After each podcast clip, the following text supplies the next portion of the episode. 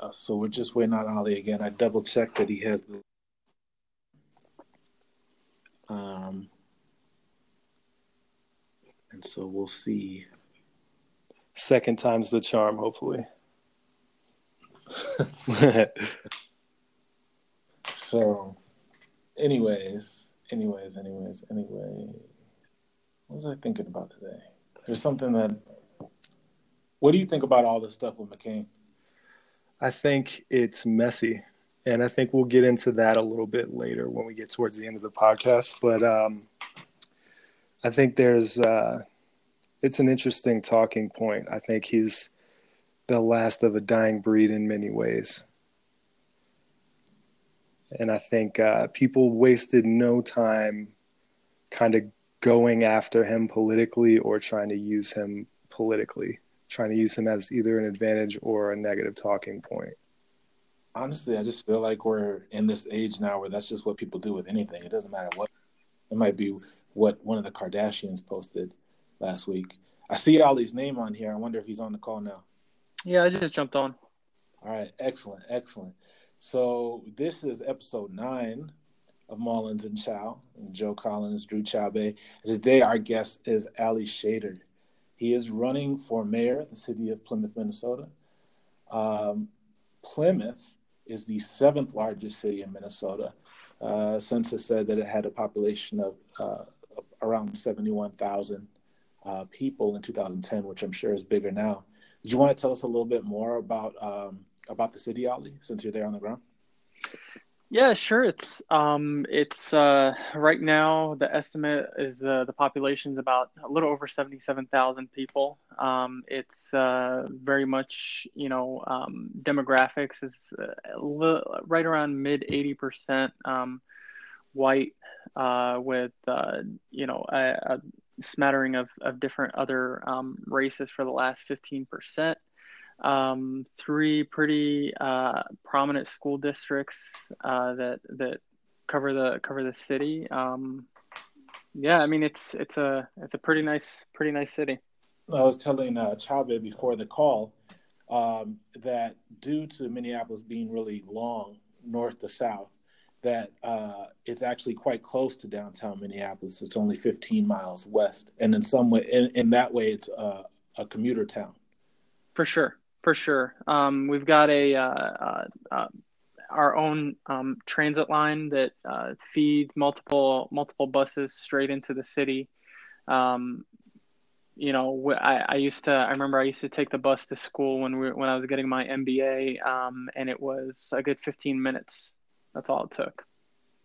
So uh, the topic for today, and thank you for giving us a little background, Ali. The, the topic for today um, so I kind of wanted to talk about uh, the refugee crisis and you know the the big spike in the refugee crisis was in Europe in 2015, but we're still kind of dealing with the aftermath of that, uh, not only on a global scale but on a domestic and local scale.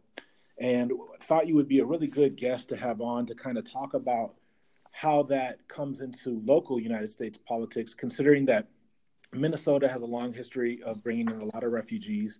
In fact, had the first American Muslim congressperson, um, some of the first uh, American Muslim people to elected to any office in the United States. Um, and while a lot of that has generally gone on in the urban areas, I think your candidacy is interesting in that you're actually in more of a suburban or ex-urban environment.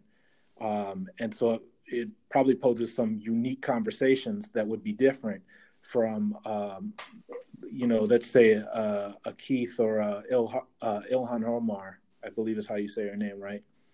Right. And Keith Ellison or Ilhan Omar I, I feel like you have a very uh, unique perspective. And I think for you it's also interesting because unlike Keith who uh, you know African American and has lived in the United States his whole life um, you to my knowledge were born in Egypt correct? Correct um, and we're not raised in in the mid. Well, yeah, you weren't raised in the Midwest. You were raised on the East Coast. Correct. Um, so I didn't know if there's something that you kind of wanted to chime in in terms of what you're seeing there in Minnesota before we kind of talk more about the big picture. Well, from a from a um, on the suburban side here in in Plymouth, I, I wouldn't say that I've seen anything related to the refugee crisis or, or an influx of refugee um, families that are coming in.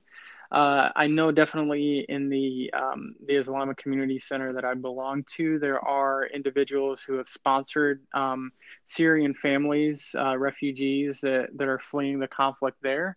Um, but it's not as it's not as prominent, I would say, um, than in cities like Minneapolis or St. Paul. Um, I, I, mean, I, I'd, uh, I mean, the, there there could be multiple reasons for this. Obviously, our, our current president and his rhetoric and and what that has done to um, to the rate that we have been accepting refugees. Um, but I, I would say, for the most part um, the the stories that I've been hearing so far about the refugee families that are coming in and people that have been sponsoring them um, have been related to members of my um, members of my uh, Islamic Community Center. Interesting.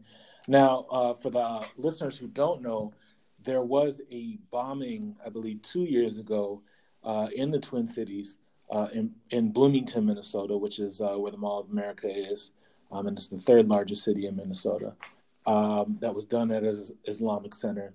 And during the two years that I was there getting my MBA alongside Ali, um, there was some tensions around the university campus, some shootings that happened on campus of uh, Minnesotans, multi we'll say multi general Minnesotans, people who have been there for a while, and uh, more recent immigrant groups. Um, so there's tensions there, but at the same time, I feel like Minnesota is different from, like, let's say, a North Carolina, where you had those three uh, young American Muslims that were killed in, I want to say, the, the Research Triangle area uh, a while back, um, where for the most part, I, I, feel like there's better integration than particularly what we're seeing in Europe right now. Is that something you might agree with? Um, what do you mean by better integration? I would say it's it's um, Europe had definitely there there was definitely a I, I, would categorize Europe in stages, right? You know, I, I would think that initially in the in the beginning of the refugee crisis and the initial um, the initial acceptance of of Muslims um, was was kind of like uh, the it was it was heightened in the beginning. Um, followed by a couple of the, the, the terrorist attacks that happened um, a few years back, um, and then finally, there was an agreement with the European Union um, putting up uh, the, the border walls that they have in Turkey currently, um, which has slowed it down. Whereas I feel like in the United States, it was more of um, related to, to um, President Obama's tenure. And then um, once the Trump administration took over, uh, it was a complete you know, shift in the, in the opposite direction. Um, uh, so it's it's difficult to compare Europe and the United States in those um, under the same lens in my mind, just because um, there are just multiple, uh, a lot more pieces moving in Europe versus the United States, where in in the United States it was just uh, an administration change um, with uh, very very opposing ideals. I guess what I meant by that, to to clarify, is uh, more kind of interpersonal or like I said, like physical integration, wherein I feel like from what I saw in the Twin Cities, as opposed to what I had seen um, in the time that I had been in Europe, um, that you will see Muslims living among uh, non-Muslims and you know Christians, Jewish people, whoever. Uh, I mean, there's a lot of people who aren't religious at all in the Twin Cities.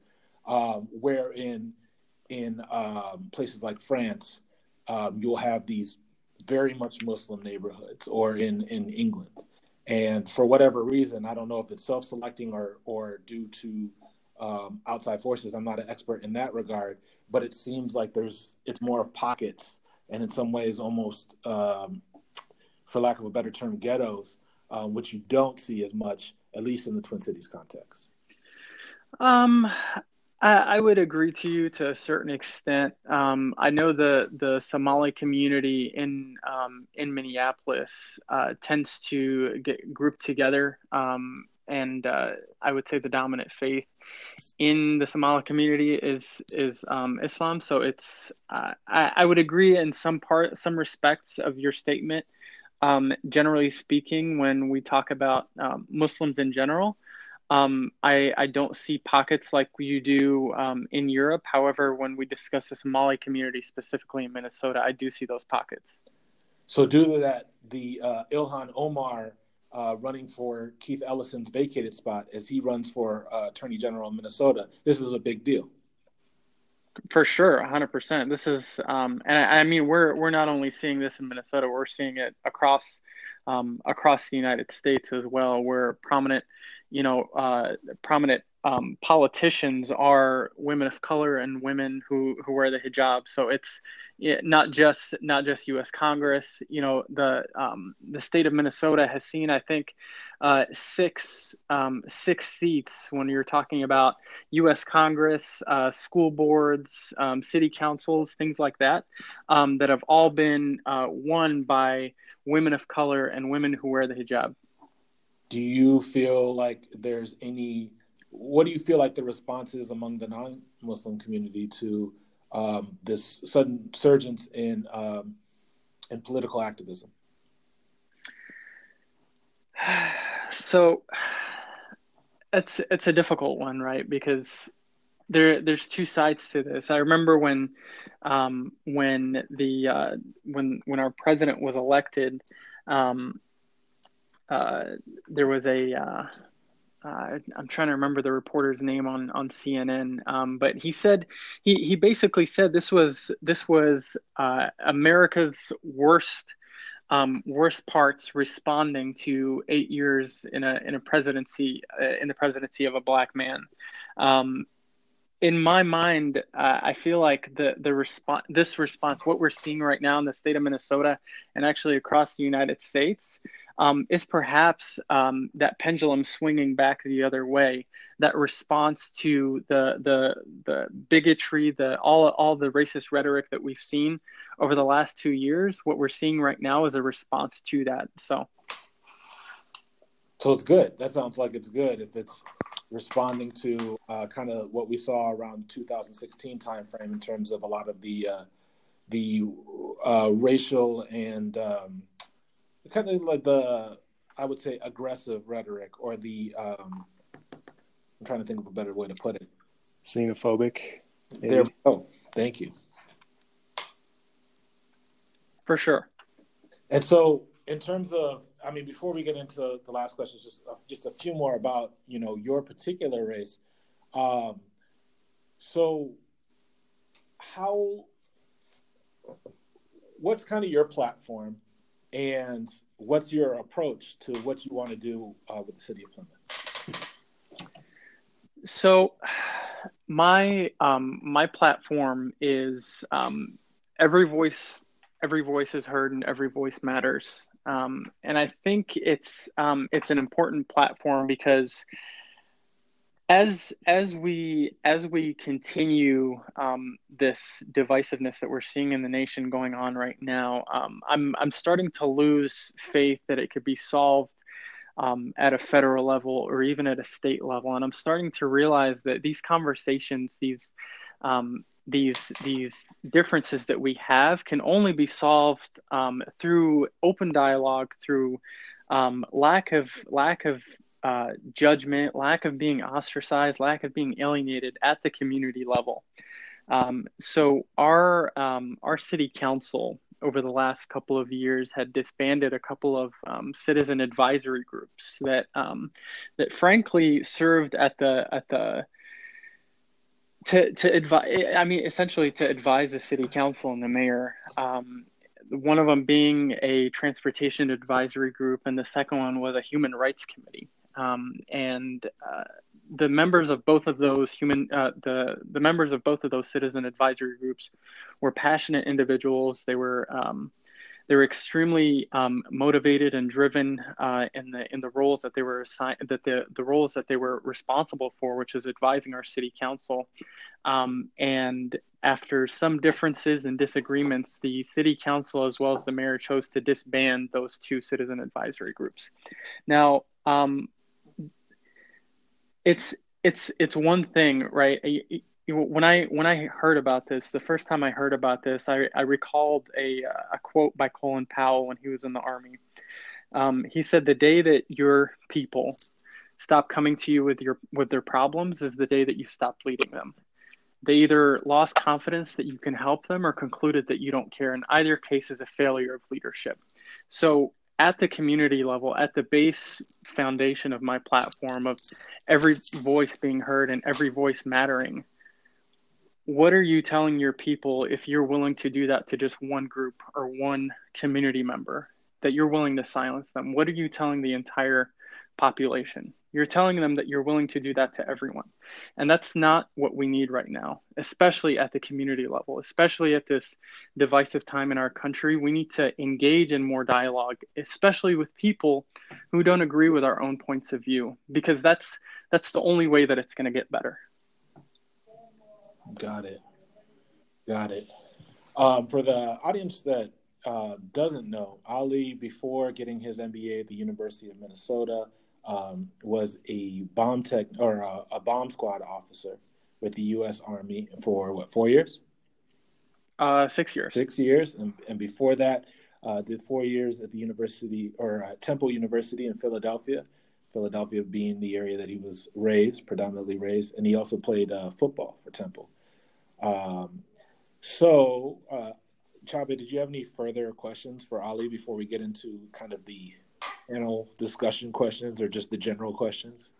Um, that was interesting. Just one thing I just wanted to ask Ali is um, do you feel like there will be more liberal veterans running for office, more millennial liberal veterans that are going to step up into these leadership roles in government?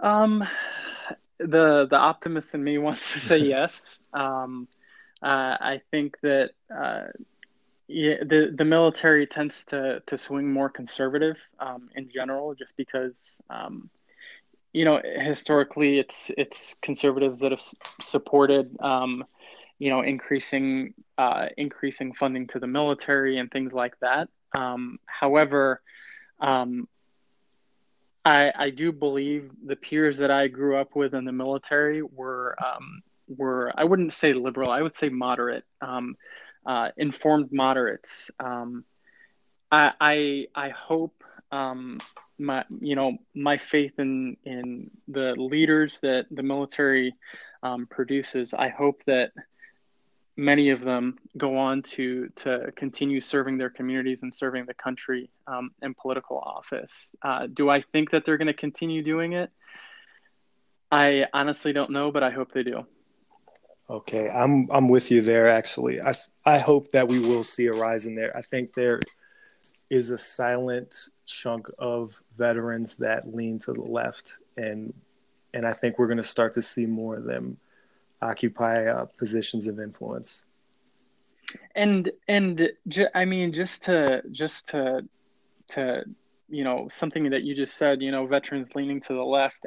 There could be veterans who lean to the right who who have ideas on how to make this country better and how to make our communities better. Um, and if we don't give them a platform to to say what's on their minds, um, I don't have all the you know I don't have the best ideas, mm-hmm. And I think it's important for people to to feel open enough to um, provide their ideas, knowing that they're contributing to the betterment of our society, and not just you know fall into that divisive um, nature that we've fallen into in this country over the last two years, which is oh, the liberals control the government, so I'm not going to speak up. I'm going to wait until the next administration comes in, or the conservatives are controlling the government. I'm just going to wait until until we have enough of liberals that can that can come back and combat it. You know, we're we're all on the same team here. We're all trying to make this country better. We're all trying to make our communities better, and it's best that we continue to engage in open dialogue with one another. So, I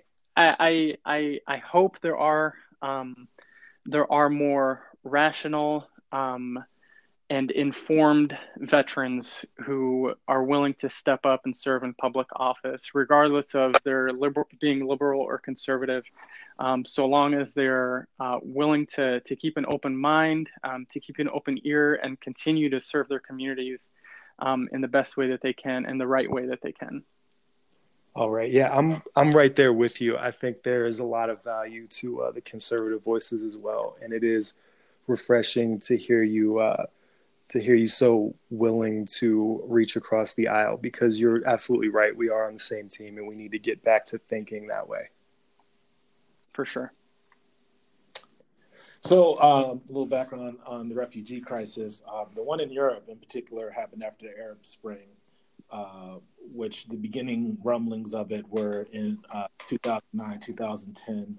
Um, a bunch of different uh, regimes in the Middle East were toppled um, in uh, Egypt, Tunisia, um, I believe Libya, and then you know most recently Syria, which descended into a civil war. And in fact, uh, while Chabe and I were serving, I, probably you as well, Ali, um, was during the civil uh, war in Syria. Um, and so Europe started having a lot of people crossing via land and sea, uh, particularly through boat, and a lot of boats coming from uh, Libya as well as as Syria. Um, in 2015, um, it it spiked, um, and since then has has kind of subsided. Um, but it's still a major issue, and integrating um, these new arrivals has been a major issue. Now, the number I have for October 2015 was you were seeing 221,000, almost 222,000 um, hitting Europe at that time. Um, in and that was in that month, so I guess just October. Uh, in May of 2018, that number's gone down to about 10,500. Um, not only is it um, difficult when those people are trying to integrate into Europe, but many have been lost at sea. Um, and that's kind of the big tragedy in this is how many people are actually never even making it to Europe, or they get to Europe and they get sent back and they try to make another trip and then they perish. Um, in the United States, uh, we had Trump in 2016 with the immigration ban from a lot of the company, uh, countries that were uh, affected by these civil wars. Um, and so, with that, I have five different myths about the refugee crisis and I want both of you guys to answer whether or not you agree with it or disagree and why. So, the first question or the first myth, and this comes from an article in The Guardian by Daniel Trilling, came out in June. Um, the first myth is the crisis is over. I'll jump in here. The crisis is not over. It's far from over. It's just going to continue along this way until we figure out a way to deal with it. And I think that point is already passed. Um, I would agree that the crisis is far from over. There are still um, hundreds of, of um, millions of people, um, or, or, you know, tens million, tens of million, hundreds of millions of people um, who are displaced without homes um, who uh, are, are, are in refugee camps that are across Europe um, that do not have any um, any any they don't know where the light at the end of the tunnel is for them. This is absolutely far from over. Okay, so so you both agree with uh, Mr. Trilling on that one. So myth two, he says we can neatly. Uh, the second myth is we can neatly separate refugees from economic migrants. I uh, that is actually a good question. I don't think we're doing a good job doing that so far, because I mean, amidst all of these uh, all of these conflicts, you have refugees coming from Syria, but you also have a lot of economic migrants coming from Eritrea and various other countries. So, and they're not uh, bringing highly skilled laborers to the country that they're moving into. So it's it's just creating a crisis for people that already live in Europe where they just don't have anywhere to put these people and they don't have a reasonable way of dealing with this massive wave of migrants just flowing into the country with uh, no no structural design to to cater to all of them. Um, just to just to just to ask the question, Joe, you said that we can neatly um, we can neatly uh, can you can you say that again? We can neatly separate refugees from economic migrants, and the writer is saying that this is a myth that we can't do that. Um.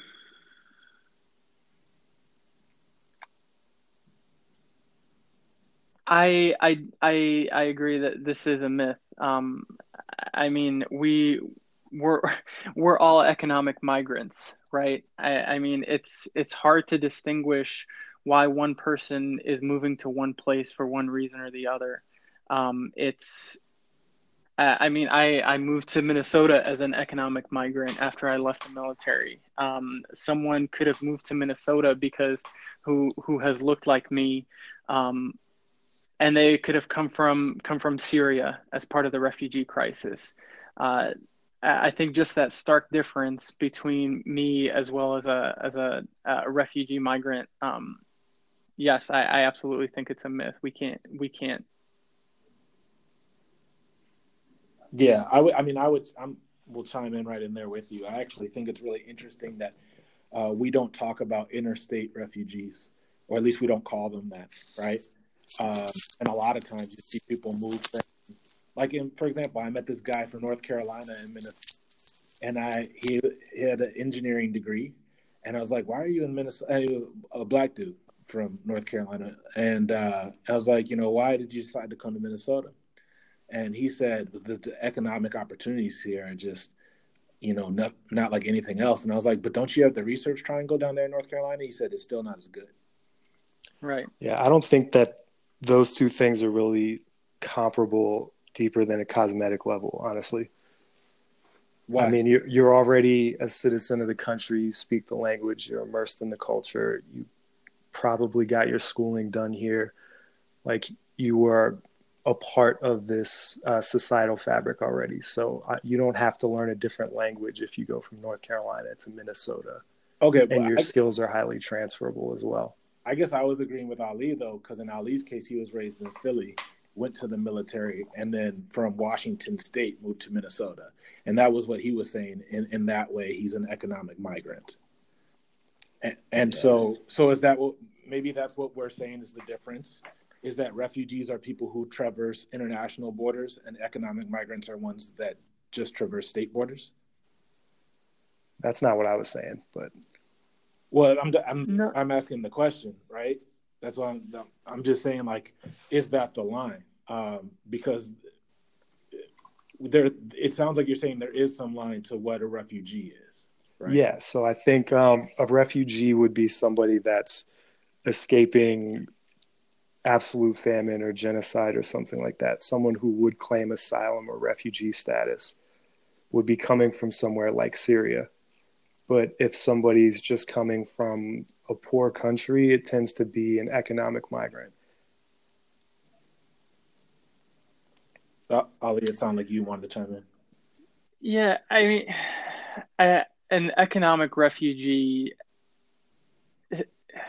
Uh, I struggle with the term refugee, right? Because because it's it's a it's a protected it's a protected um, status, right? By by most countries that follow our our common international law, right? So I struggle with the term refugee um, versus economic migrant, just because there's um, there are a lot of legal uh, a lot of legal protections for a refugee that aren't necessarily there for an economic migrant. So, from a neat the the initial question of we can neatly separate economic refugees from um, or economic migrants from refugees, I, I would say from on a superficial level that that is a myth. We can't separate them, um, but on a on a deeper level, I guess uh, maybe we can separate them just because um, I feel like economic migrants would have to jump through a lot more hoops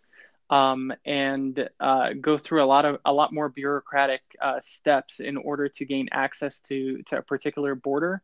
Whereas because the status of a refugee is protected under international law, um, there is there are a lot less things that they have to do to gain access to a country's um, through a country's borders. Do you think that that is unfair? Um, no, I think that's that shows our humanity, right? You know, there's a reason why refugee status is protected. It's because we we understand that there are certain places in the world that are not habitable or not suitable for for human habitat, and we're willing to we're willing to extend our hands as fellow humans to to help those people who we've never met, who are a part of a different culture, and and and help them out of that certain situation. Whereas with economic um, economic migrants, you know, a country can continue to to prosper economically um, and still have people who are poor who are migrating to a different area because um, they can't find work. Um, mm-hmm. So I, I don't I don't think it's unfair the the differences between a refugee and an economic migrant. Okay, I'm with you there. I think we need to make the distinction between mass migration and the normal flow of immigration that happens within a country. So the pro- the difference right. between here and Europe is Europe is having massive influx of uh, of economic migrants mixed in with the refugees, and they're having a hard time keeping track of it. They're having a hard time assimilating. It's just a massive cultural shift. It's kind of like a force of nature. Whereas typical economic migration comes comes and goes. It's it's something that's always existed and it's been manageable. But when it's a massive wave of people coming into a small country with a certain language and a certain culture and certain demands that they they have economically it's going to be a really a whole different scenario that we're talking about here. I agree with that. Hmm, interesting. So myth myth number three is telling human stories is enough to change people's minds. And i guess when he when this uh, writer uh, mr what's his name? Trilling i believe. Um, what he's trying to say is like if you just try to make it a sob story that you will get people who don't believe there should be so much immigration to change their mind. That's the approach it seems he's talking about. Is changing yeah. people who are anti-immigration. That is a double-edged sword because we've seen the sob stories go both ways. So we're familiar with the uh, the story that would be like, and I won't say sob story. I'll say they're harrowing because a lot of them are. You'll see someone that really genuinely needs asylum and they'll tell their story and the horrible things that they had to face to get to where they are. And they're trying to find like their family's been separated and they're trying to just get back to some type of stability in their life. And i think that that is going to hit people at a human level and it's going to make them feel empathy but it can also be used against them. Say if a, a migrant or a refugee commits a crime or if somebody tries to commit a terror attack, that will be weaponized as well to make it seem like all of these people are part of that group. So I've seen the stories go both ways. I saw a story with a young Syrian who was saying that he was ecstatic that Trump was firing missiles into Syria because he doesn't want to be a migrant. He wants to stay there and live in his own country and that was used by Fox News to say this is really what people want to do.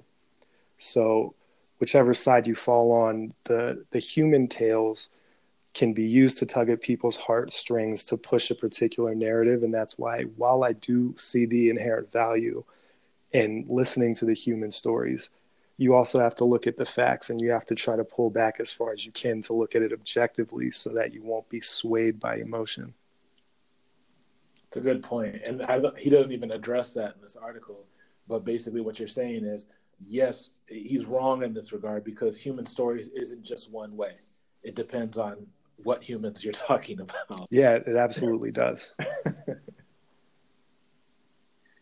yeah, and I think, uh, I mean, I, I, uh, I, the optimist in me wants to believe that that people can can have empathy for for their fellow human being. Um, but uh, i've seen scenarios specifically with you know i know this isn't the topic of discussion right now but um, the the families um, who are being separated at the us mexico border um, and I, i've seen them balk at, at some of the the human stories. Um, and it doesn't tug at their heartstrings it affirms what they believe it's you know people have said oh they shouldn't have come here in the first place or um, you know i've i've heard stories about the uh, responses to to some of the those human stories in the refugee crisis in Syria. So you know, well, maybe they should have maybe they should have fought harder in their country. Maybe they should have fought harder for their land um, as opposed to just running away from it.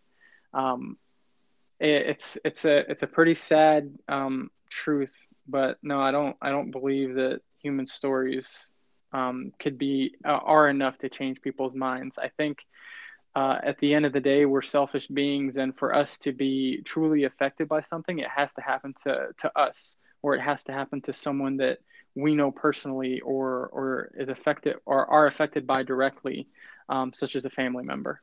Mm-hmm. Well, in that case, uh, just to quickly deviate and go about what you were talking about earlier, with this um, this group you're trying to re- rebuild in, in Plymouth that got sidelined by the previous mayor. Um, I mean, it sounds like to a certain extent that this group was to represent minorities, whether that be LGBTQ, women, um, uh, ethnic minorities, religious minorities. But you said that it's not a very uh, diverse population. Um, how can you win if human stories aren't going to be what allows you to reestablish that group? Because it's what what I am uh, trying to appeal to um, with my fellow um, with my fellow community members is our sense of wanting to work together for the greater good, um, and the only way to do that is together and not divided.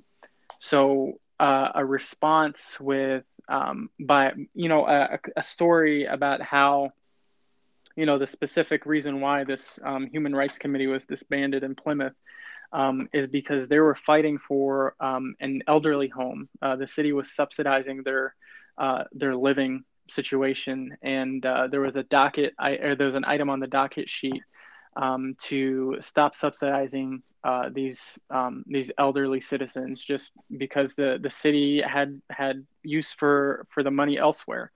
Um, now, on one hand, on the business side of it, it you know you you have to make cuts where you can, but on the, the human side of it, it's you know if you subsidize these people's living conditions um, and then you take that away, you're essentially putting them on out on the street. You know this is how they're they're living right now, and if you take their means to to pay for their for their homes, it goes away. But from what I've found is that this story hasn't appealed to anyone that I talk to. What mm-hmm. has appealed to people whom I talk to, it's it's the um, our city council disbanded groups that were giving us advice on things that we may not agree on, um, and it's important for us to maintain the fact that we're not always going to agree on everything.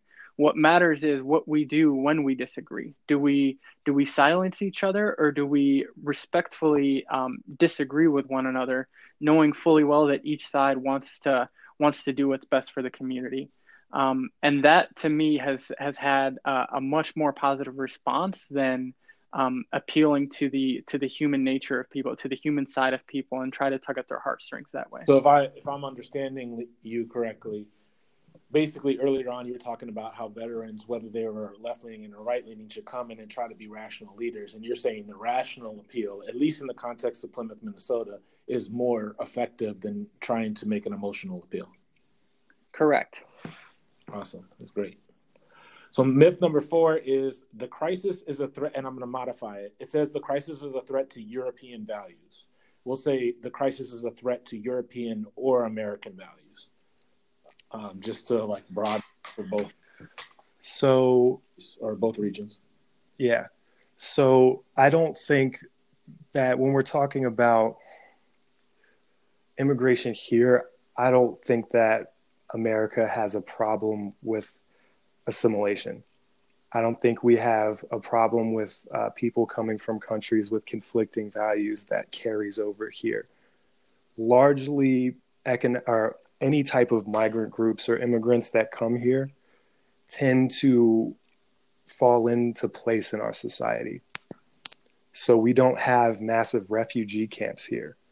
We have everybody's pretty much working. We don't have the issues that they're having in Europe. So I do think it's they're two completely separate issues because what you're seeing in Europe is a complete clash of cultures.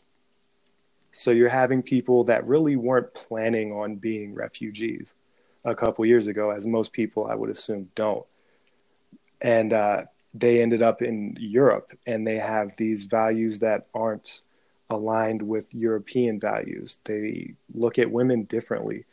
They don't see uh, non Muslim women as respectable. So you see issues like what happened in Germany on New Year's, either last year or the year before, where there was this massive wave of sexual assaults and there was too many for them to actually document. So they're they're they're really in for a hard time in Europe and they're not handling it well. They're not handling it well trying to fix it with legislation or either ignore it completely. So you're saying the European uh, governments aren't handling it well? No. They either go far left, like in Sweden, or far right, like in uh, Italy. I mean, I keep on. I was going to save it for um, later when we talk about McCain. It, sorry, I think it might. It, it is kind of an existential threat for them at some level, and oh wow. yeah, I th- I think so because I mean, how do you handle hundreds of thousands of young men? It's a, not a whole lot of families coming there. How do you handle all of these people with nowhere to go that really don't bring much to the table when it comes to working in your country. And on top of that, have no real desire to assimilate. I'm gonna let you take that one, Ali. Yeah, I mean, so I think it's important to to define what European values are for for number one. Um, I I would argue that um, a lot of uh, the the circumstances that the Middle East finds itself in as a result of the British and French mandates um, in the late 1800s and early 1900s. So the circumstances that we're seeing right now is a result of um, European colonialism um, at, at its at its finest. Um, so to that point, I wonder what European values are, um, and, and, I wonder if Europe itself has forgotten its history of of being rich with um, multiple, you know, diverse uh, ethnic as well as religious groups um, over the past few centuries. Um, uh, you know, it's it's pretty arrogant for anyone who thinks that their values are are above and beyond anything else. It's um, I, find it I find it troubling and I find it um, bewildering almost that they can they can idly stand by and say that this is this is against everything that they stand for where this some of these things that are happening right now are a result of um, what their countries had done in over the last century. I mean, so where I was going to go with it was um, again at the end we're going to talk a little bit about John McCain, um, but I this is a perfect time to reference his farewell letter. Letter, and in his letter, he reiterates what he said before, that America is a country of of ideals, not blood and soil. And mm-hmm. I think one of the questions here, or one of the conflicts, is: Is Europe are the nations of Europe uh, nations of ideals? Are they nations of blood and soil? And I think that Chabe is saying that historically they're nations of blood and soil. I I guess I would say it depends on the country. Uh, certainly, England and France um, have made more overtures to democracy and tolerance and uh, progressive values, and, and Scandinavia as well. But then there are countries that have never made uh, proclamations saying that they cared about those things as much as their ethnicity and their cultural identity. Uh, and so I think the difficult part to understand is that, well, it, it makes sense that the places that would have the biggest immigrant populations would be the ones that were most tolerant and, and tried to adhere to their virtues the most.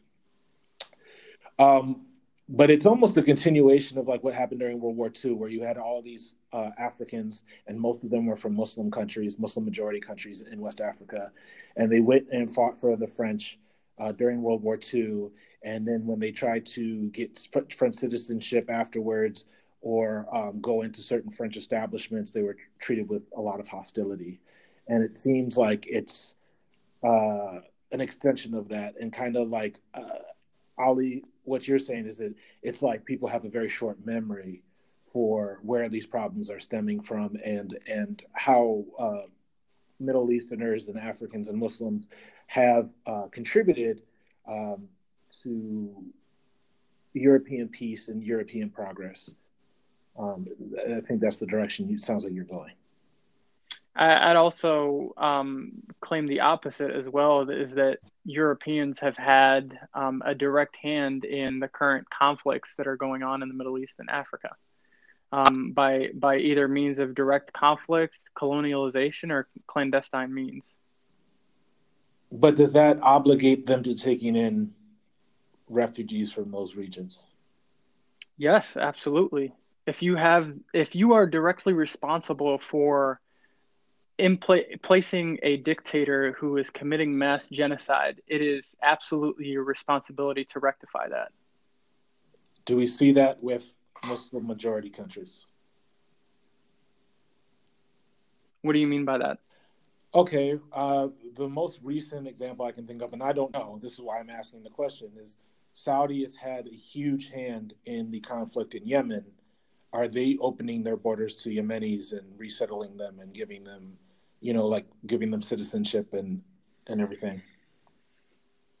Um, I am not as familiar with um, the Saudi and Yemeni conflict. I know Saudi Arabia has um, been conducting massive military campaigns in Yemen um, that have uh, displaced millions of people, um, citizens, not um, no no com- uh, enemy combatants.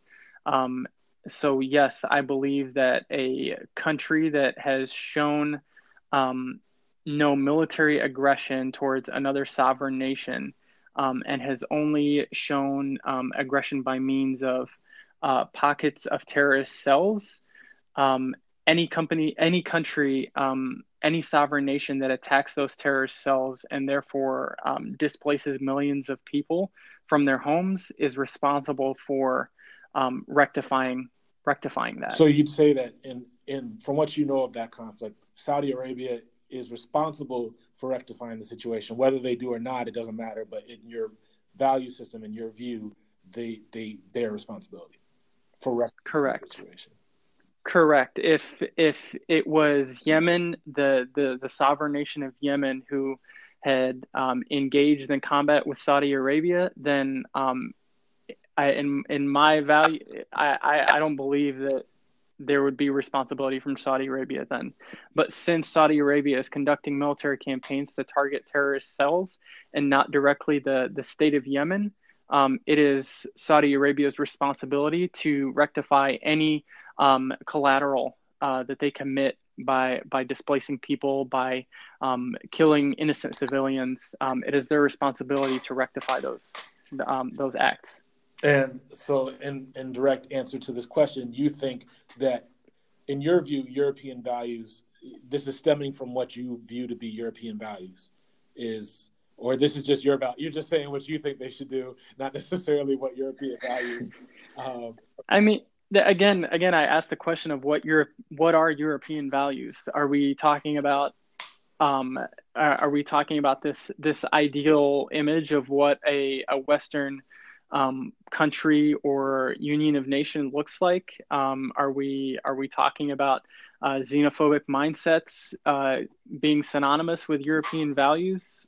I, again I struggle with what European values are because our ideals as American values is you know give me your your tired you're hungry and your huddled masses um, but our current president has stated that he doesn't agree with well he he didn't say that he doesn't agree with it, but his acts have have for the most part stated that he doesn't agree with it. So um, a country can have values all day long, but their acts are what what end up winning at the end. Actions speak louder. Um, Yeah, so I think uh, I think what the phrase "wet" I think it should be reframed as Western values, or that's how we should describe it.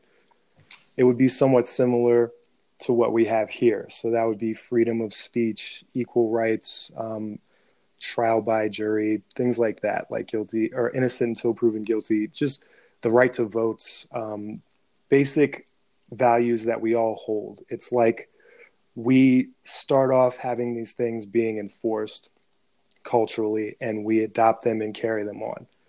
And when you introduce something that is in stark contrast to that, it's going to be like oil and water.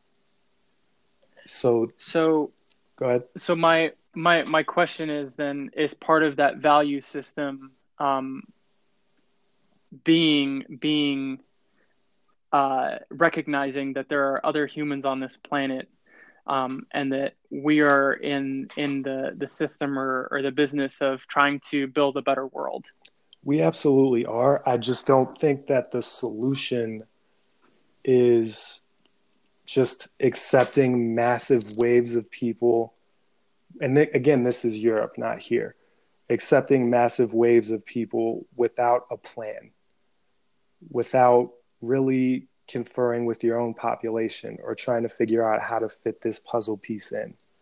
So you're doing everyone a disservice by doing that.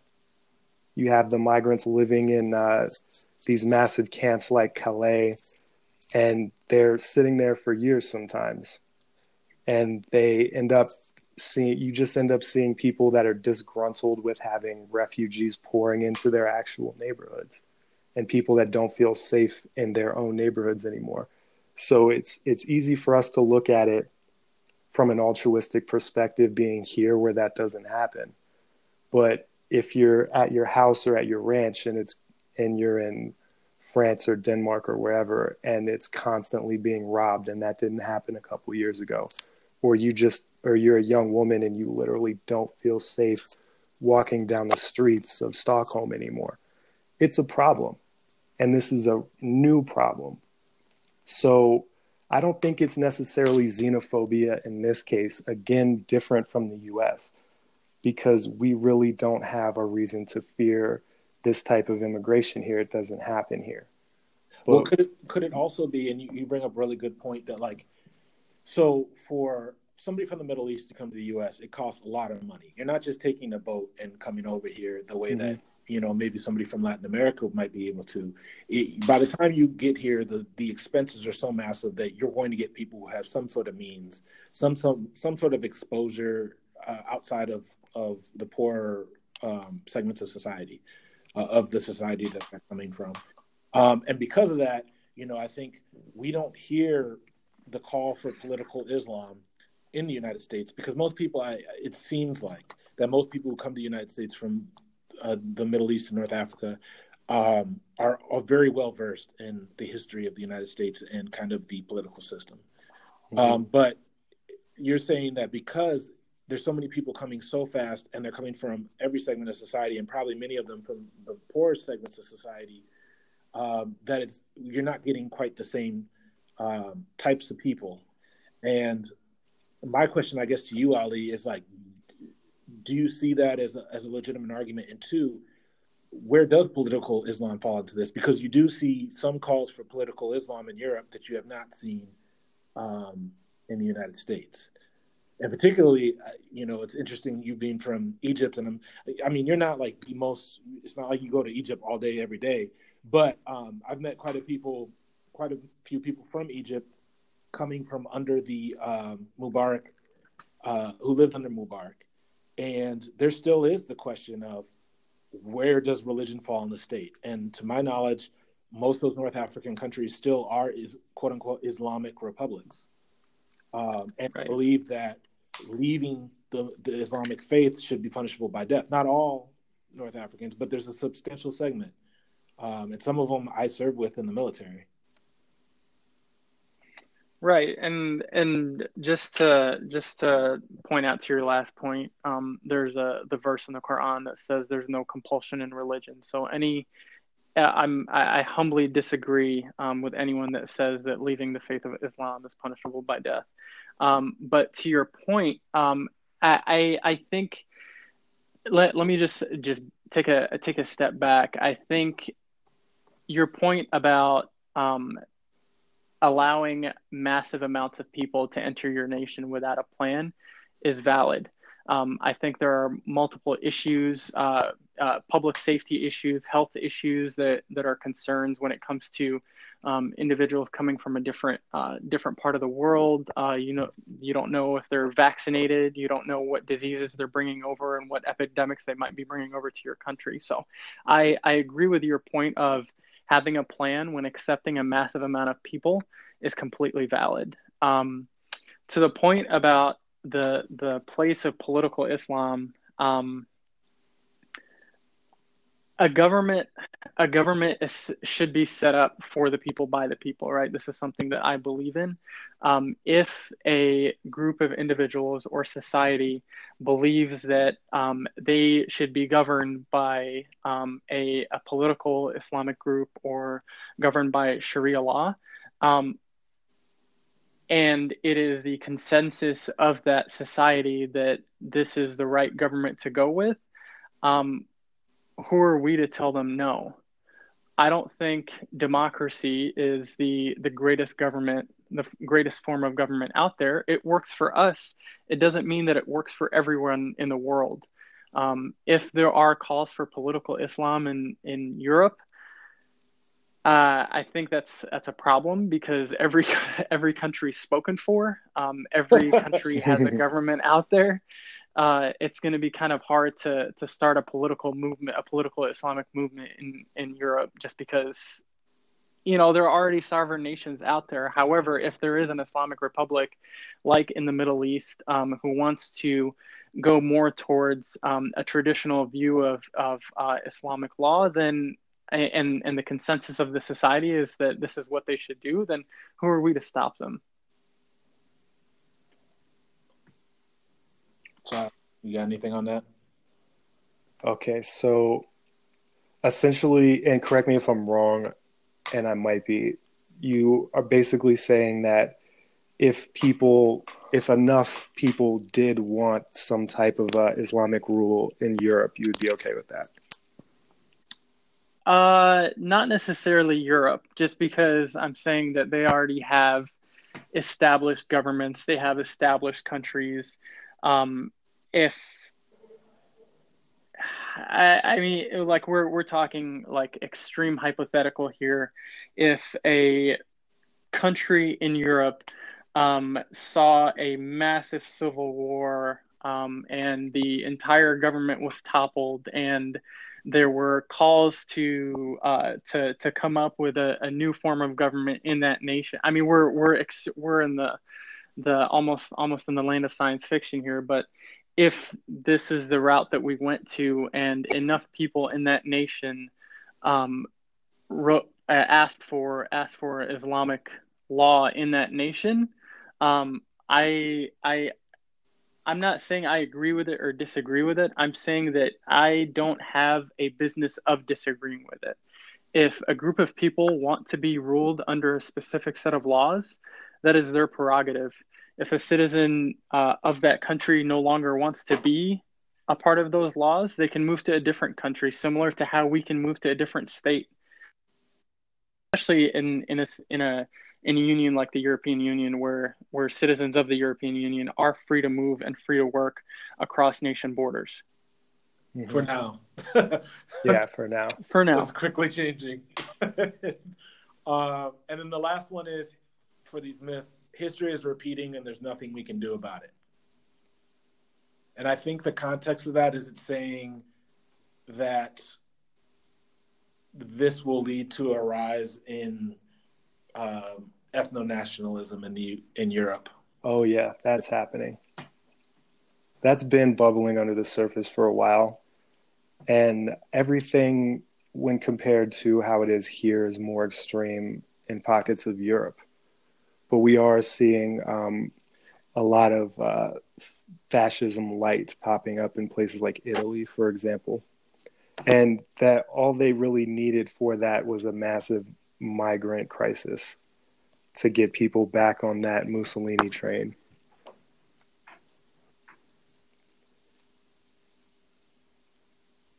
Completely agree.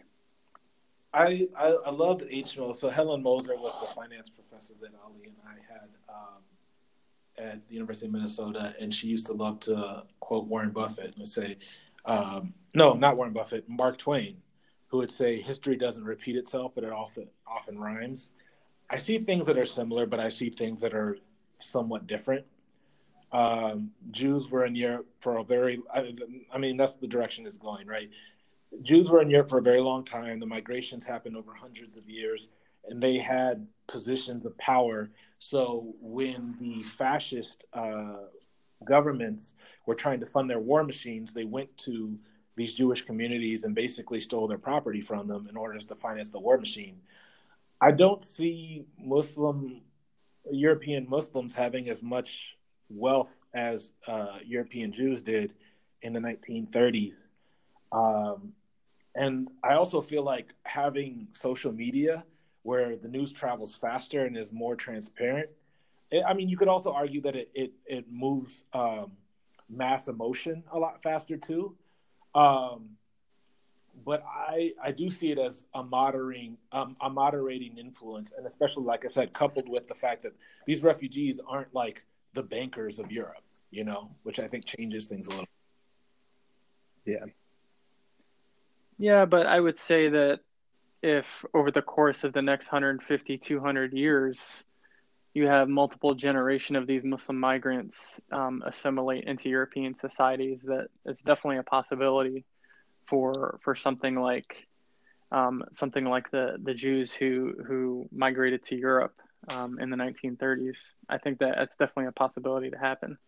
How about the United States? I mean, and and in the United States, I think it's really important that we expand it to Latin American uh, refugees and, and, immigrants because honestly, their number, the numbers of Latin Americans is way higher um, than um, than Muslim Americans. Where do you think that that goes?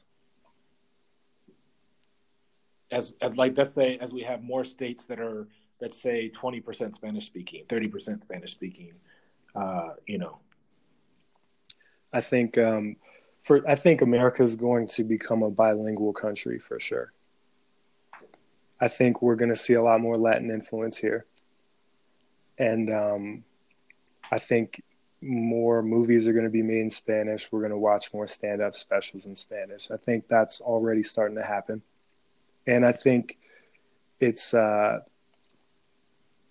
I think it's a good thing for people to learn more than one language, honestly. We're the only country that doesn't value that. So you're seeing something more like a Canada where everyone knows some French and some English, and you kind of have your place that you're mm-hmm. at, but you know enough to get by in the other spots. Yeah, I think that'll, yeah, that's a good point. And I think it'll take on a bigger form. Like that already exists. If you go to Miami, they look at you crazy if you don't speak Spanish in most of that city. So it, I feel like, uh, it'll take over larger portions of it, and that'll just be parts of America that speak Spanglish and Spanish. And I think people will get accustomed to that. No thoughts, Ali? I think the United States um, is is a different animal on its own than Europe. Um, I think our our um, bipartisan system, um, our fellow Republicans, um, as well as as well as some Democrats, um, do not um, value that sort of uh, assimilation because um, a lot of, frankly, a lot of their constituents do not value that kind of assimilation, and will be uh, will be very quick to to try to oppose any um, even though I know it's happening and I understand it's happening in um, in an organic fashion, um, but I don't. I think there's going to be much more opposition in the United States to having a more assimilated um, Latin American culture um, than than say would happen um, would happen in Europe. Just because I feel like, uh, I mean, frankly, just to put it bluntly, um, we're pretty racist in this country, um, and anything that's different, we we have opposed it for time and time again until it's until it's just manifested itself in an organic fashion. Um, and then that's what we that's what we we claim as the the norm at that point. And then when the next change comes, we oppose it as much as we can until it takes over organically, and then that becomes the new norm. Um, I don't think it's going to be as easy um, to to assimilate Latin American culture into the U.S. Interesting. Yeah, I think um, most countries are pretty much like that. Like uh, I was talking to my friend from Mexico the other day, who lives here now, and she was talking about how nobody really brings culture and influence into Mexico. You just become Mexican or you get out. They really have no interest in learning about other cultures, other languages. They're really tightly knit and tightly bound to the Mexican identity. So I think we're definitely more open than people think we are. And it's hard to get a gauge on that because of our current administration and the things that we're seeing in the media and experiences that we have. But by and large, I think this country is still very racist. I'm not going to try to even remotely deny that. I think it's less racist than it is perceived to be. And I think it's going to progressively get less racist, especially when more and more people are multi ethnic. And the next couple of generations we see, it's going to be mostly interracial marriages in this country, mostly multicultural households and families, and there's going to be a lot more globalist cities. So I think we are really on the path to becoming that melting pot, that faceless nation of ideals that this country was always supposed to be.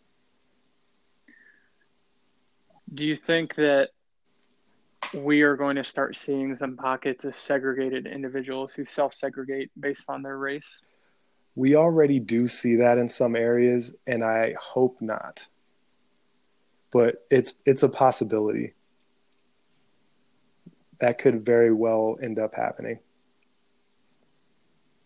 I mean, I would argue that that happens a lot right now. Yeah. I mean, um, and this is a whole other topic for a whole other time. But you know, one thing I've definitely seen is uh, that I'd like to hear more people talk about is how a lot of immigrant groups will come to the United States, and in order to position themselves um, in the socioeconomic hierarchy of the country, they do what every upper middle class or you know and above or middle class and above group has done in this country and kind of denigrate um, the groups that have been traditionally denigrated in this country. So, like, especially Native Americans and Africans. And uh, I mean, there's exceptions to every rule, uh, but I'm out here in LA, and I can tell you right now, there's a lot of uh, kind of ethnic cul-de-sacs or ethnic enclaves, and a lot of people who are just adopting uh, the the overarching racial narrative of whiteness that's existed in the country uh, since it's you know since some of the things we talked about in some of our previous episodes. it's almost like a tribalistic lifestyle. Yeah, so I you know I don't I definitely think there's there's some regions um, that are more open. Uh, definitely in the countries or the states that already have a lot of uh, Latin Americans, because those cultures aren't um, as race conscious as they are color conscious. Um, those ones will tend to have a lot more mixing going on. Um, but yeah, it's a big country, and I think that it's a long ways away from a from a faceless society, as you said, or a one. Uh, is that what you call it, Chabe? I can't remember. Single face. Yeah, I said uh, faceless, as in like a gray face. Like America doesn't. America won't always have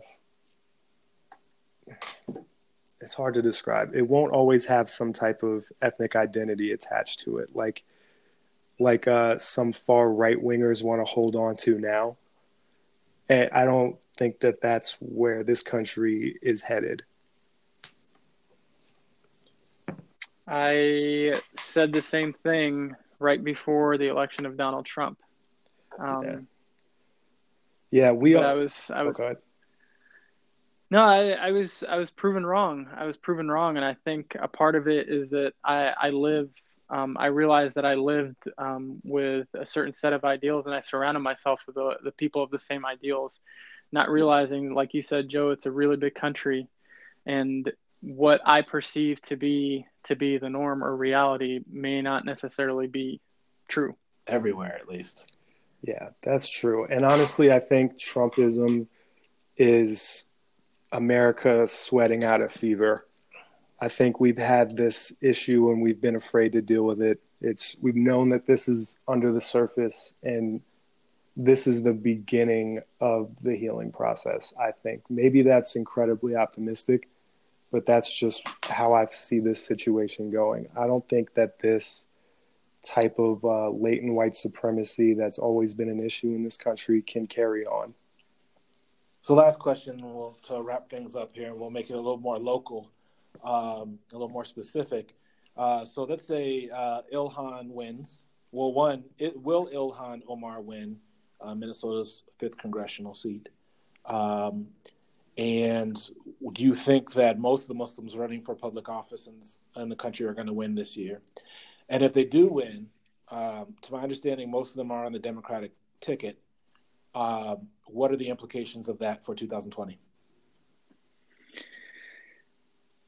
Uh, I I believe Ilhan will win um, the fifth congressional district, um, and I believe that most Muslims will win um, their their respective um, the respective offices that they're running for, not because of their faith, but because of um, the point that I mentioned um, at the beginning of the conversation.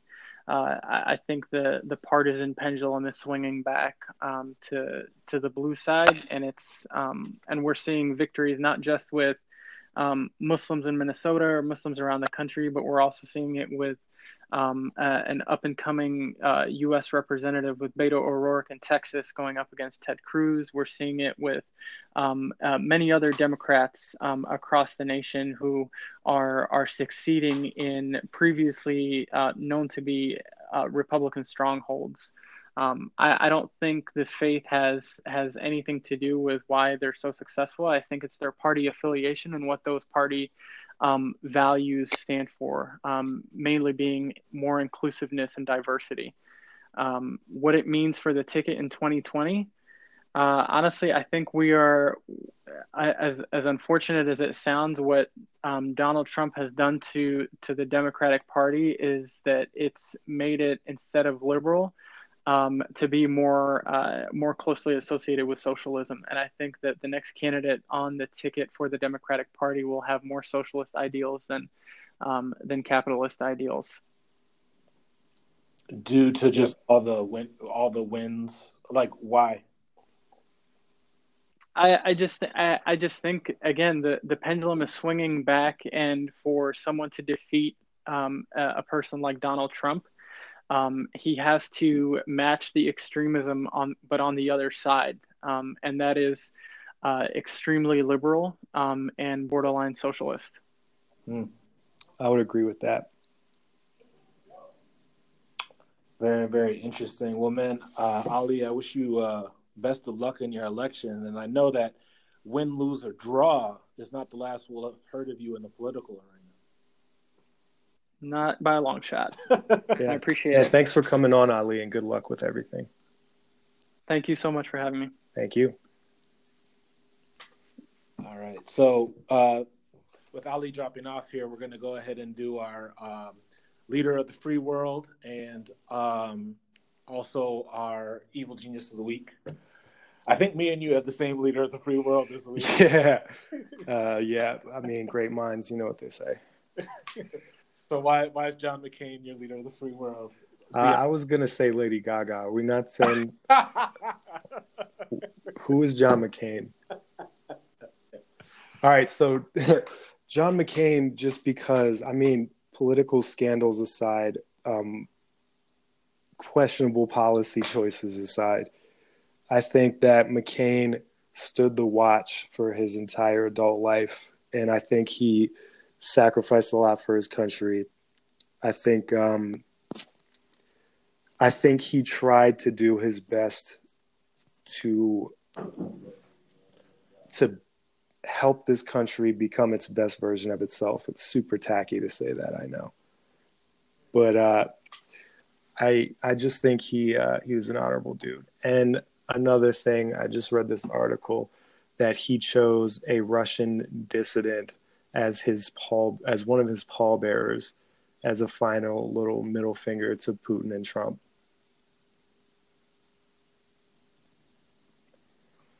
Which yeah. is a very McCain move. Yeah, so definitely John McCain. To me, um, ultimate statesman. Everything you're seeing in the news, uh, Maverick. Um, he appealed to some of his uh, political operatives too much instead of trusting his gut. I mm-hmm. believe. I think yep. he uh, he should just uh, trusted his gut a little bit more, stuck to his guns. Uh, but overall, um, I mean, he represented what was best in America, and he did it as a Republican. Mm-hmm. Um, and yeah, I just you just have to give it up. So I, I think there's enough said on that one. Uh, evil genius of the week. All right, so I'll tell you why it's evil, and then I'll tell you why it's genius, and it goes into everything we just talked about right before Ali signed off. So my evil genius is going to go to Alexandria Ocasio Cortez's Twitter followers and the dredge of humanity that comprises that group. So she said she sent out a very warm, respectful tweet regarding uh, John McCain's passing. And every single comment, Joe, like hundreds of them, save for a couple, like literally a couple, less than five out of the tons of them that I read, were just vile. And not only trashing John McCain and assassinating his entire character, just no respect for somebody who serves the country in any capacity. They were disowning her and this and saying that she's been co-opted, she's been she's been inducted into the Illuminati or whatever. And uh, that's kind of the problem. And this is why it's genius is you have a bunch of people that don't know what they're talking about, Trojan horsing socialism and sometimes flat out communism, a lot of hammer and sickle Twitter eggs. They're uh, trying to Trojan horse their way into our government. And it's hopefully going to show its true nature before we let that happen. Hmm. Yeah, I mean, we've we've talked about her before, and I, I think that she has uh, really good intentions, uh, mm-hmm. uh, but she's got. Uh, I mean, so she got her degree, I believe, in political science at Boston University. I'm sure she got a decent education there. Um, but I I still don't believe that an undergraduate degree uh, gives you the breadth of of um, context and historical background um, to know it all on day one when you're like what 27 years old 28 years old. Yeah. What a what would a basket of deplorables be for liberals? Is it like the what is it like the hemp alternative non-plastic bag that you carry yourself to Whole Foods? Is there a name for that, Joe? I'm just asking. Uh, I'm not sure that I got that I have a good one. I'm not saying she's in the basket. I'm saying she's carrying it. You know what I'm saying? Well, what would be interesting for me to know is how many of these people are actually in her district, right? Yeah. I mean, her district historically has very low voter turnout. Oh yeah, yeah. This is more of a uh, this is more of a um, uh, I would say what's the term for this? A harbinger of what's maybe to come. I think that's why it's important to keep our eyes on it. Yeah and I mean, twitter is horrible and some a lot in a lot of ways inconsequential but it it does have its impact. I mean i hope i really do hope that she becomes a uh, a well um, informed and effective politician. Don't get me wrong. Of course. Um, but I just hope that she doesn't make any huge mistakes along the way. yeah. and some of the things she jumped to saying right after she won the nomination, as though, and I mean, I guess she kind of did because the the uh, the borough she's in, the district that she's in. Um, but yeah, man, like it. I really hope she plays it cool. That's all I can say. I really hope she does. And unfortunately, like you said, just even being silent or even just saying that's a decent person, uh, unfortunately, now you can get attacked. Um, mm-hmm. it's it's it's too bad. Uh, for me, mine's a little more like lighthearted, and it's evil genius in terms of like I don't see it as extremely evil, but it's really opened my mind to the fact, especially coupled with uh, the whole Trump um, spin on what we heard about Michael Cohen this last week. Mm-hmm. Uh, so I'm doing a case on Airbnb, and apparently, like, there's a law where you say if I don't want to be spammed, I can't be spammed, and you like, uh, you like either check a box or you just have to notify the company in one way or another. And uh, in particular, so this was uh, Craigslist users back in like 2011 and there's a uh, a box you can check that says I don't want to be spammed. I don't want any um, notifications from solicitors. So people would list their stuff to rent on Craigslist, and Airbnb. Uh, they said it was through a sales group that they contracted uh, was sending emails to these Craigslist list uh, Craigslist people users and saying, "Hey, I'm an Airbnb fan. You should get on Airbnb. It really helps me like make a lot of money." um, and apparently, they they uh, did run into some some legal trouble, um, but I guess it still hadn't worked its way. At least in, ter- in, terms of when the case was published, it hadn't worked its way through the court yet because they said, "Well, it wasn't really us; it was these salespeople, and we told them not to do that." And the way they set it up, uh, it made it look like it, they were all from Gmail accounts, so it made it look like it was from a third party. It couldn't be traced back to Airbnb, and so it really goes to show this whole case kind of goes to show with Airbnb. Uh, the other thing that they talked about was how in New York, um, they're trying to the New York government is trying to crack down on Airbnb and make it so that everybody who does it can be traceable. You know that it's, it can be taxed. Um, I think a couple of weeks ago they're trying to do a ban in, at least in certain parts of New York on Airbnb, and uh, part of the uh, municipal government is saying because it dries up rentals. And I guess there was some um, data that came out that said that that was the case. Um, and in the in this case I'm reading for the class I'm in, it's talking about how Airbnb itself doesn't see doesn't just look at the regulation and see it as okay we need to follow these laws and comply but because it's such a new innovation they see themselves as being tried in the court of public opinion.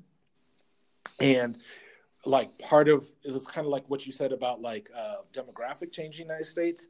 Like part of the things that are going on in the cases, as they get more and more users and more and more people accepting Airbnb as a form of, you know, um, short-term rentals, um, you know, the less resistance they find in the legal system and to me that's kind of the that's kind of the evil genius type thing. I mean not like in a super malicious way more in just like a straight on capitalistic way. Um that's kind of kind of interesting. It makes you think of where we're at now you know what i'm saying? Um in the american and we've probably always been this way but where we're at now in the digital era of like there is the actual legal system but the court of public opinion and the court of like what people will actually enforce that is really um, becoming just as important as the letter of the law. It seems. Mm-hmm.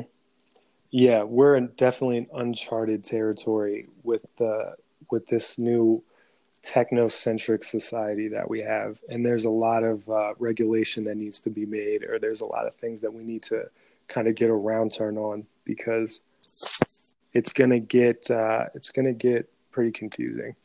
Well, especially so. The other thing that's interesting that came out recently was today. Uh, I guess Trump went on Google or came out and said that he thought Google was rigging its news feed to only say negative things about him. That is some next level paranoia. And there's some political commentators who have come out and said that they want to see the government get involved in the tech companies and regulate how they populate their news feeds. They already do. I don't think they do yet. They do on YouTube. Really? Yeah, they deprioritize uh, right leaning uh, podcasters and YouTubers for sure. But that's the choice of the private company. Yeah, what yeah, these, yeah. What these what these uh, Republican lawmakers want is the government to have oversight on these private enterprises. So over Google as as well, which is right. the umbrella company. Right. So they want they want the federal government to come in and say you have to have this much good news about people and Yeah. bad news about people. See, that's one of those things that sounds absurd because we are living in a simulation and everything's absurd. We're in the freaking upside down. But there is some some type of accidental validity to that where I mean, what do we do in the case where these tech companies have a political agenda? What do we do if they collude together to take down people who are exercising free speech in a manner that they deem unacceptable? So, at what point could that snowball into something more malicious? I mean, if they're already hiding content that they don't want people to see, because there's footage of uh, boardroom meetings where this has happened, where they said, this so and so site is an alt right site. Why is this popping up on my should watch next on YouTube feed? And they're like, she's like, you need to deprioritize this. And and I'm wondering if well, for one, I didn't know what the site was, so I don't know if it actually is alt right. What is even alt right? What is alt left? How do you distinguish what's what's uh, appropriate content to be putting in your your main news feed if you're that company? No, I see. I see the I see the searches just like an, another newspaper because that's what newspapers do, right? They get stuff, um, you know, from the Wire. They get stuff from like Reuters and, and the Associated Press, and they pick and choose which ones they want to put on there. And at the end of the day, if you want information from from a different source, you go to a different source. You don't have to use Google. There's a lot of different web crawlers. Google's the most powerful, but I mean, there's still other ways to get at the information. There's a lot of different. You know, bring Yahoo back. Y'all want to like What? right leaning web crawler? Go to go buy Yahoo. Yeah, that is why does every Trump supporter have a Yahoo email address? Maybe that's what they're already doing. Who knows? That's what I'm saying is I don't think the, I don't think the federal government should be coming in and telling anybody what they can or cannot uh, publish or or um, bring back from a from a search or put on any kind of database. I think that's completely ridiculous, and I don't even see how you can make that argument when you just argued against net neutrality. yeah, yeah, seriously, good point. It makes no sense. You're Uh, basically that, that was like 20 Trump catastrophes ago. I totally forgot about net neutrality. it's hard to keep up. so no, no, definitely no. So um, no, that's a good episode nine. Uh, I feel like I learned a lot from this episode and just a lot Me too. So, in the meantime, we'll have to brainstorm. No, I think we already have a episode next week. Next week's episode is going to be about uh, sustainable energy. Oh my God. Yeah, let's never go light. Let's keep going hard. Well, we just got to do it. Balls to the walls. Pressure makes diamonds. Exactly. Exactly. and but the thing is, what's great about this episode, it's not just about like sustainable energy. Like, oh, you know, let's go like, I don't know, uh, make a chair out of seashells or something like that. What this episode is about is can we have sustainable energy and still have economic growth? And I feel like a lot of people aren't really talking about that, right? And like Yeah. what's actually going on. And I got a guy who he's got his master's in public policy. He's lived a couple different places in the U.S. and has, for the last three three years or so of his career, been working in this area. So he has these conversations all the time. So I'm I'm excited, man. Yeah. And that'll be we're out of the uh the single digits now. Yeah, yeah, It's a milestone. It is a milestone. It's almost like the years of a child, and I definitely feel about ten years old right now. Yeah. Yeah. It's about time to go to Disney World. yeah, it's about time for a nap. All right, man. Well, you have a good night, and uh, talk to you soon. Yeah, take care.